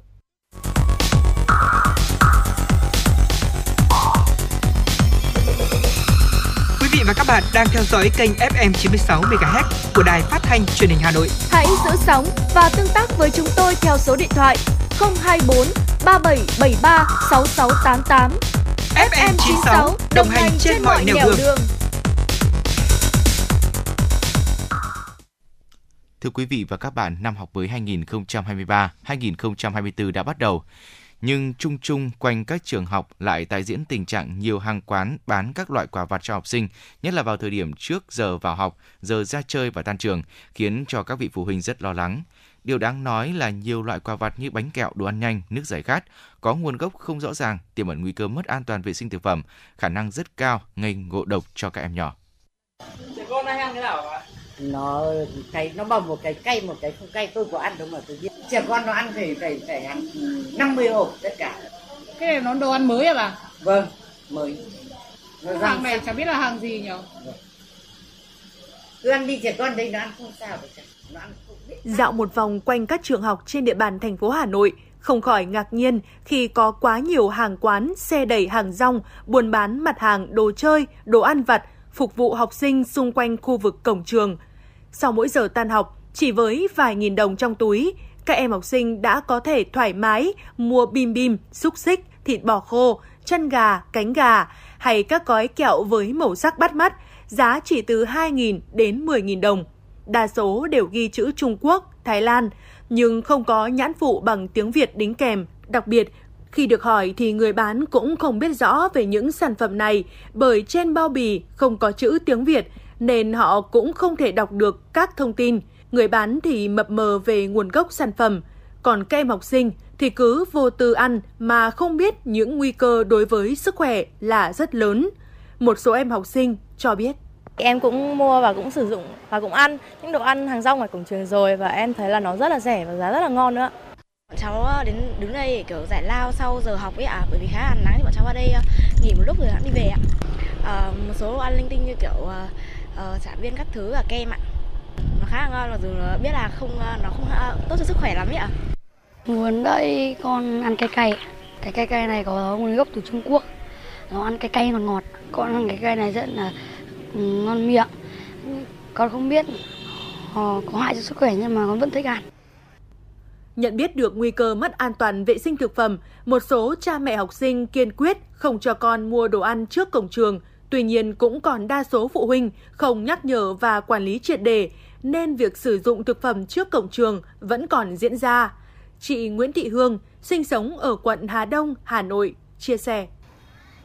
Riêng gia đình tôi thì mọi người tôi không biết nhưng mà tôi thì không bao giờ mua ở cổng trường kể cả các cái à, hàng nhỏ lẻ cũng không mua ở cổng trường thì nó nói chung là nó làm nó không bảo đảm ờ, màu sắc thì nhiều hoặc là các cái làm nó cũng có cái đồ nó cũng không được tươi ngon Thời gian qua, xuất hiện những thông tin về việc học sinh ngộ độc do ăn đồ ăn vặt ở cổng trường.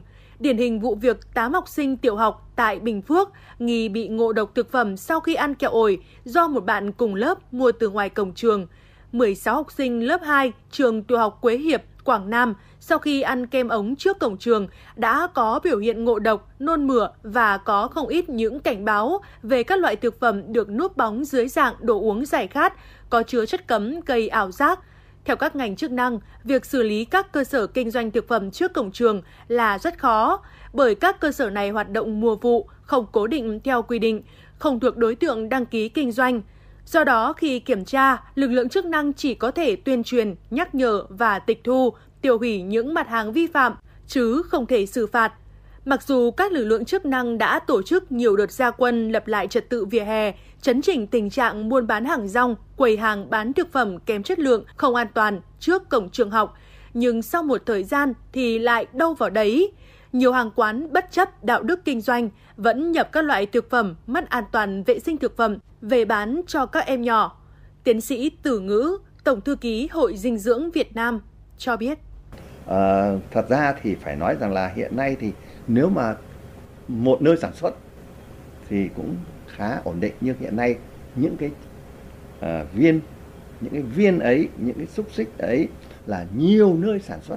Và vì vậy tôi có thể khẳng định là cái việc kiểm soát cái chất lượng và cái vệ sinh của các loại thực phẩm đó là họ quản lý cái hệ thống nhà hàng nơi bán các cái loại thực phẩm ở trước cổng trường bằng các cái chế độ kiểm tra vệ sinh an toàn thực phẩm định kỳ và đột xuất. Và đây là trách nhiệm của các cái à, đơn vị hành chính à, có các cái trường học đó phải à, kiểm tra nó. Chứ còn chúng ta cũng không thể nào mà dẹp cái, các cái hàng quán đó, nó đi được. Trừ khi mà anh đã vi phạm quá nhiều lần. Hiện nay để đảm bảo sức khỏe cho học sinh cũng như con em của mình, nhiều trường học đã phối hợp với các bậc phụ huynh có nhiều biện pháp hạn chế cũng như nhắc nhở, tuyên truyền học sinh không nên sử dụng thực phẩm không rõ nguồn gốc, không đảm bảo vệ sinh ở các gánh hàng rong trước cổng trường để bảo vệ sức khỏe của chính mình và kiên quyết tẩy chay các loại thực phẩm bẩn này. Quý thính giả đang nghe chương trình Truyền động Hà Nội chiều. Ekip thực hiện chương trình, chỉ đạo nội dung Nguyễn Kim Khiêm, chỉ đạo sản xuất Nguyễn Tiến Dũng, đạo diễn và biên tập chương trình Trà My Thanh Duyên, thư ký chương trình Thu Vân, MC Bảo Trâm Bảo Nhật cùng kỹ thuật viên Quốc Hoàn phối hợp thực hiện. Còn bây giờ trước khi đến với những nội dung tiếp theo của chương trình, mời quý vị cùng thư giãn với một giai điệu âm nhạc.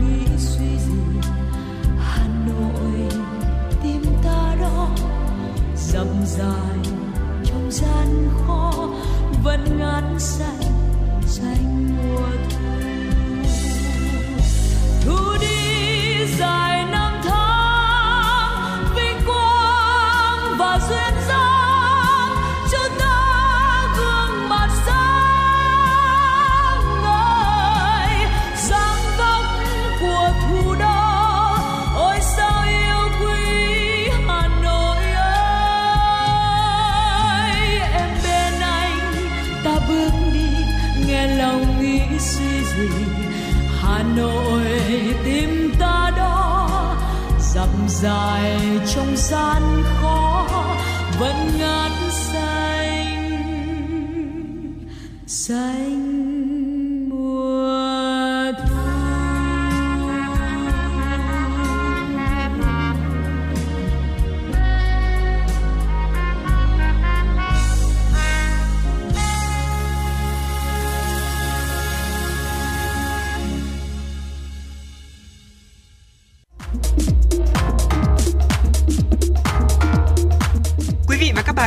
chuyến bay mang số hiệu FM96.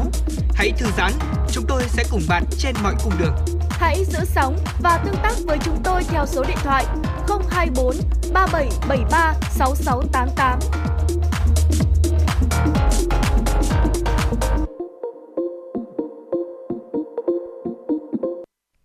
Thưa quý vị và các bạn, trên địa bàn thành phố Hà Nội hiện nay có duy nhất làng Tế Tiêu, thị trấn Đại Nghĩa, huyện Mỹ Đức còn thực hành loại hình nghệ thuật rối cạn đặc sắc.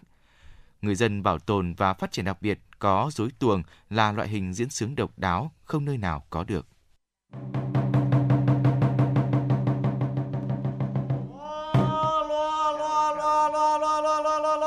Vào mỗi dịp Tết Trung thu hàng năm, đoàn rối Tế Tiêu Mỹ Đức lại nô nức hăng say biểu diễn những tiết mục đặc sắc tại phố Bích Họa Phùng Hưng, mang đến không gian nghệ thuật ấn tượng đối với công chúng thủ đô. Em Lưu Thảo Linh, trường tiểu học Chu Văn An và bà Dương Thị Ngọc Thanh, quận Hoàn Kiếm bày tỏ. Con thích cái phần đấu trâu nhất, hai con trâu chọi nhau và con trâu trắng nó đã thắng ạ. Con cảm giác nó sống động ạ. nhân thể cái trung thu này này tổ chức được những cái sự kiện như này là rất là vui diễn lại cho các cháu và mọi người xem được lại những cái tích cổ xưa đấy có gợi cho tôi những ký ức xưa và bây giờ còn có cả các cháu đi ra đây xem bọn trẻ nó nhớ nó biết đến Cùng với các tiết mục đặc sắc của đoàn rối Tế Tiêu Mỹ Đức Hà Nội, phố Bích Họa Phùng Hưng lại thêm phần đông vui náo nhiệt. Phường rối Tế Tiêu có hơn 20 người, bao gồm cả nhạc công, người hát thoại và diễn viên múa rối. Mỗi tối phường rối chỉ biểu diễn 30 phút, nhưng lúc nào cũng chật kín người xem. Người lớn say xưa với các tiết mục cổ, trẻ con thì hào hứng với tiết mục châu đấu ly kỳ hấp dẫn. Theo bà Phạm Thị Chiên, diễn viên đoàn rối Tế Tiêu Mỹ Đức Hà Nội, Nhằm thu hút đông đảo sự quan tâm của công chúng thủ đô, Phương Dối đã lựa chọn những tiết mục biểu diễn gần gũi, dễ hiểu, phù hợp với nhiều lứa tuổi. Chúng tôi à, biểu diễn cái tiết mục đầu tiên là số Yến Hương Sơn và tiếp theo là thạch xanh chém mãn xà vương và tiết mục thứ ba là à, leo cây hái ờ, quả cầu và tiết mục thứ bốn là hát trầu văn cũng muốn những tiết mục thật hay đặc sắc nhất để gửi đến tất cả phố cổ với tất cả tấm lòng à, nhiệt huyết và gửi đến bà con để được thưởng thức cái tiết mục múa rối của phường múa rối chúng tôi. Ừ, những cái động tác mà của chú tễu thì mình lại phải làm cái trò chú tễu và ông cụ thì lại phải khuôn mặt của ông cụ. Nói chung là rất là vất vả điều khiển phải ờ, luyện được tay nghề diễn được ừ, nó mới có hồn. Dối cạn tế tiêu là sự kết hợp hài hòa và tinh tế của sân khấu, quân dối, trò, tích trò, kỹ thuật điều khiển, nghệ thuật trình diễn, âm nhạc, văn học hát thoại. Đặc biệt phường dối tế tiêu có dối tuồng, diễn các tích tuồng cổ. Hiện phường dối lưu giữ hơn 100 tích trò và hàng nghìn con dối rất sinh động. Trong đó có hơn 20 tích trò là dối tuồng cha ông để lại. Theo nghệ nhân ưu tú Phạm Công Bằng, trưởng phường múa dối Tế Tiêu, Mỹ Đức, Hà Nội, để bảo tồn và phát triển loại hình nghệ thuật dân gian này, những năm qua, phường dối đã tích cực triển khai nhiều hoạt động biểu diễn.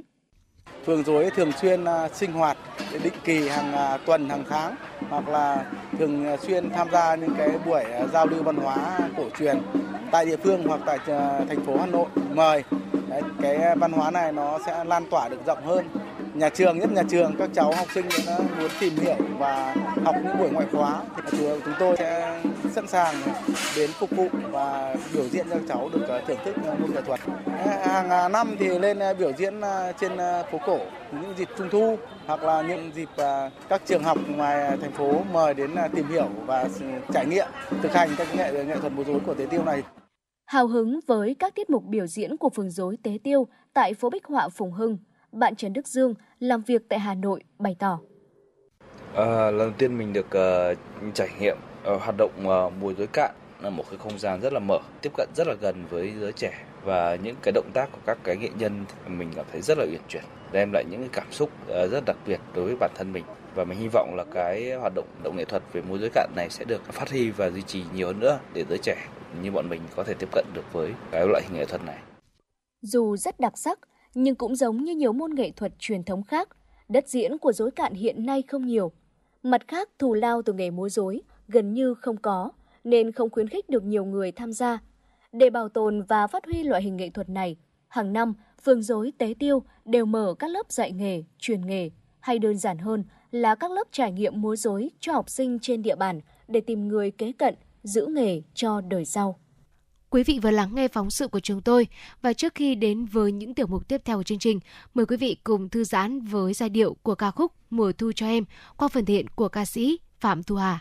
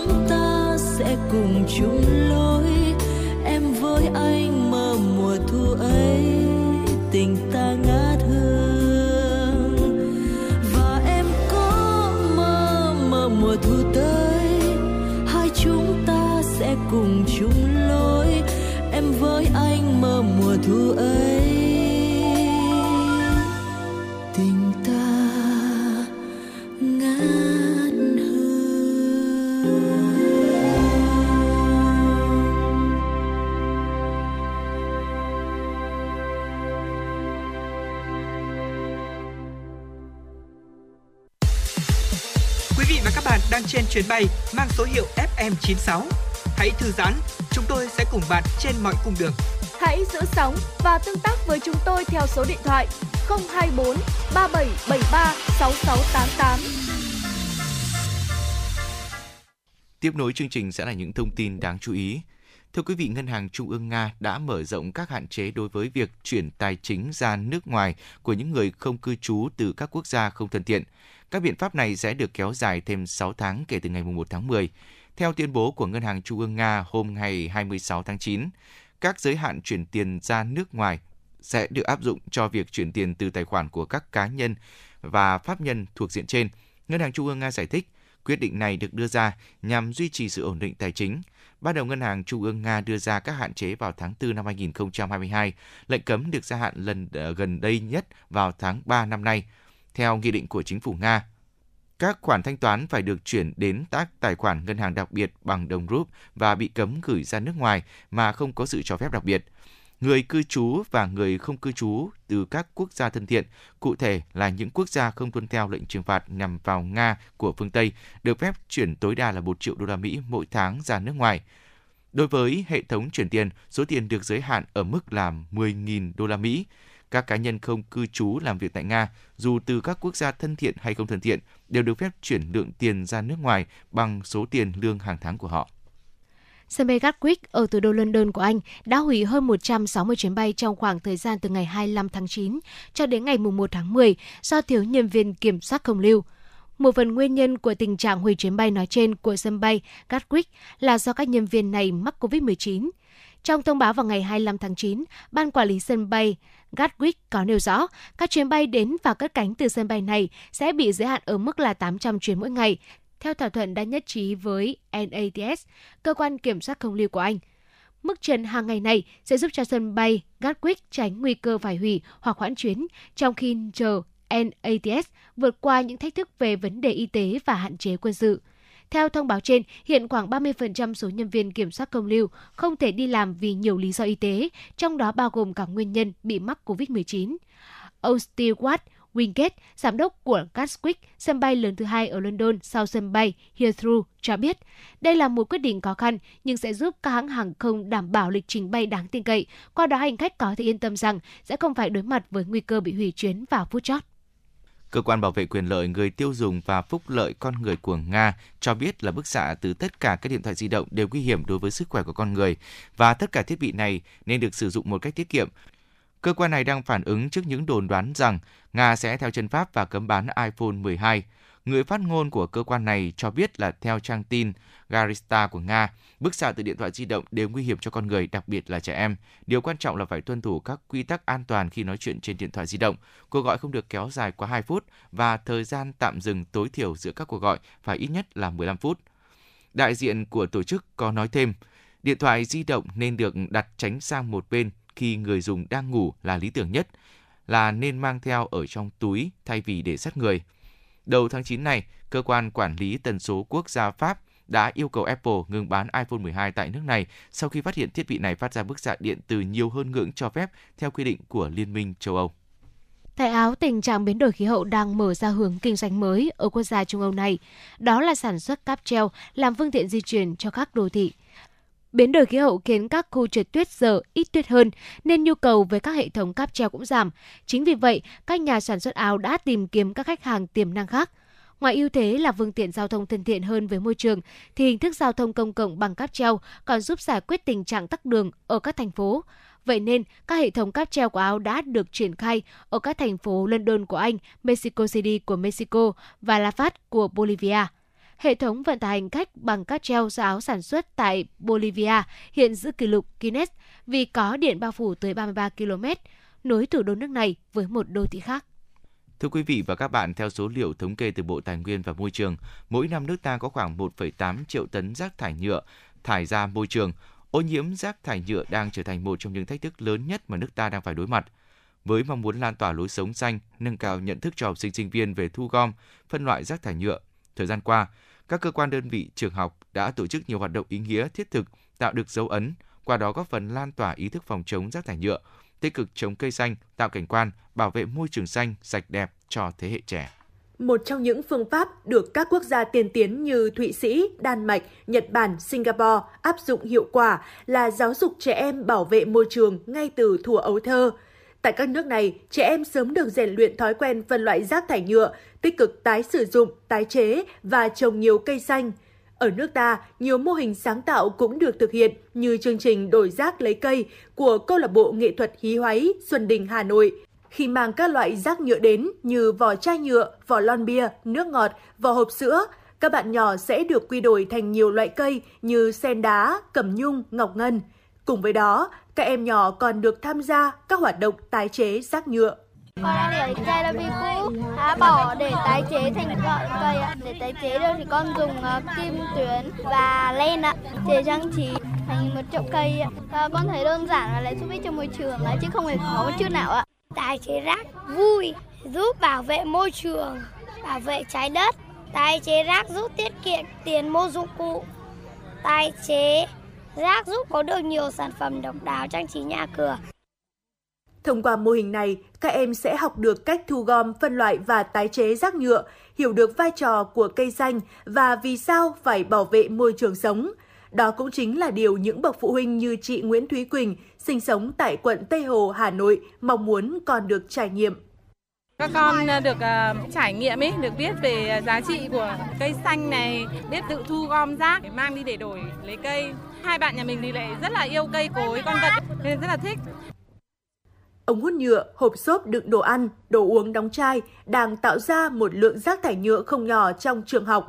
Thế nên theo bà Đỗ Vân Nguyệt, Giám đốc Trung tâm Sống Học tập Vì Môi trường và Cộng đồng, cần tiếp tục tăng cường các hoạt động ngoại khóa để các em học sinh nói không với rác thải nhựa, giảm thiểu rác nhựa một cách hiệu quả và thiết thực. Bà Đỗ Vân Nguyệt, Giám đốc Trung tâm Sống và Học tập Vì Môi trường và Cộng đồng, cho biết. các trường có thể thực hiện những cái kiểm toán về rác thải ở trong trường học để xem xem là trường học một ngày, một tuần, một tháng sẽ tạo ra bao nhiêu kg rác và để cho trẻ hiểu được rằng là bất cứ cái gì mình sử dụng nó đều có những cái tác động về mặt môi trường.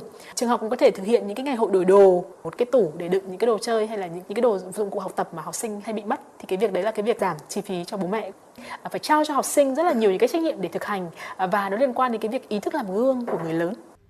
Bên cạnh mô hình đổi rác lấy cây, bà Đoàn Vũ Thảo Ly, Phó Giám đốc Trung tâm Nghiên cứu Môi trường và Phát triển Cộng đồng, mong muốn tổ chức thêm nhiều hoạt động ý nghĩa khác như tuyên truyền về phân loại rác thải nhựa, vận động đoàn viên, thanh niên, học sinh hạn chế sử dụng sản phẩm nhựa, tổ chức các cuộc thi ý tưởng sáng tạo về tái chế rác thải nhựa khi mọi người có nhận thức cao thì cái công tác mà thu gom những cái loại rác như vỏ hộp sữa hay túi ni lông vỏ bim bim sẽ hiệu quả. Và việc uh, tuyên truyền công tác phân loại sẽ là cái yếu tố quan trọng và kiên quyết của trường. Và chính trường học sẽ là cái nhân tố để đóng góp cho cái chuỗi kinh tế tuần hoàn. Đánh giá cao phong trào chống rác thải nhựa, ông Nguyễn Hoàng Hiệp, Thứ trưởng Bộ Nông nghiệp và Phát triển Nông thôn cho rằng vai trò của đoàn viên thanh niên là vô cùng quan trọng trong bảo vệ môi trường sống và cải thiện ý thức sống xanh đến mọi người. Ông Nguyễn Hoàng Hiệp khẳng định. Trong ờ, công tác uh, truyền thông thì cái bầu nhiệt huyết ấy, cái sự xả thân ấy, cộng với trí tuệ của thanh niên, các cái nền tảng truyền thông hiện nay thì những cái nền tảng truyền thống thì càng ngày sẽ càng bị hạn chế. Thì những cái nền tảng mới hoặc là ví dụ như là cách tiếp cận mới thay đổi phương thức truyền thông chẳng hạn thì trông chờ vào các bạn thanh niên. Những hành động nhỏ nhưng mang ý nghĩa lớn, thế hệ tương lai của đất nước đang chuyển đi thông điệp mạnh mẽ để cùng chung tay xây dựng lối sống xanh, bảo vệ môi trường và đặc biệt là hạn chế rác thải nhựa. Một khi thói quen và nhận thức của trẻ em về bảo vệ môi trường được nâng cao, các em sẽ là lực lượng nòng cốt góp phần thay đổi nhận thức cả một thế hệ trong công cuộc bảo vệ môi trường. Quý vị thân mến, đến đây thì thời lượng của truyền động Hà Nội chiều ngày hôm nay cũng đã hết. Nhưng chúng ta sẽ vẫn luôn được gặp nhau vào khung giờ này hàng ngày trên tần số 96 MHz của Đài Phát thanh và Truyền hình Hà Nội. Quý vị có thể gọi điện đến hotline của chương trình 024 3773 6688 để chia sẻ những vấn đề quý vị và các bạn đang quan tâm hoặc đóng góp cho chương trình ngày một hấp dẫn hơn. Còn bây giờ, thay cho lời chào kết của chương trình, mời quý thính giả cùng đến với một giai điệu âm nhạc. Xin chào và hẹn gặp lại quý vị và các bạn trong những chương trình sau.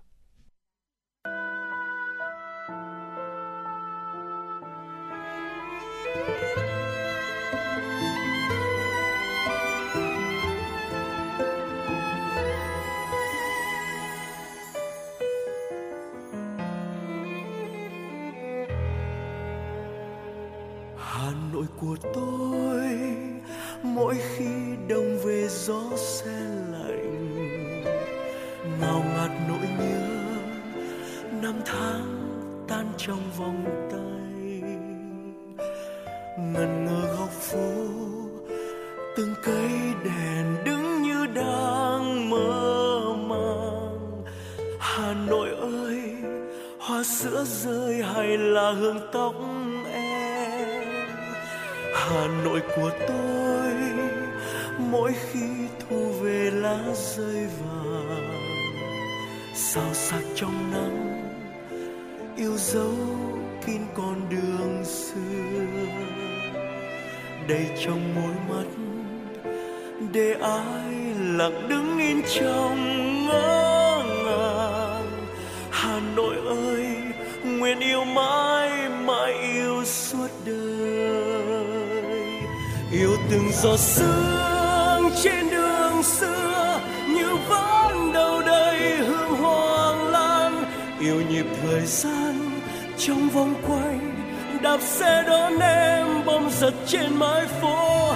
Yêu chiều hồ tây, chuông chùa vang, từng cơn sóng tan theo trong hồn hoàng. Hà nội ơi, mãi trong tôi đẹp như giấc mơ.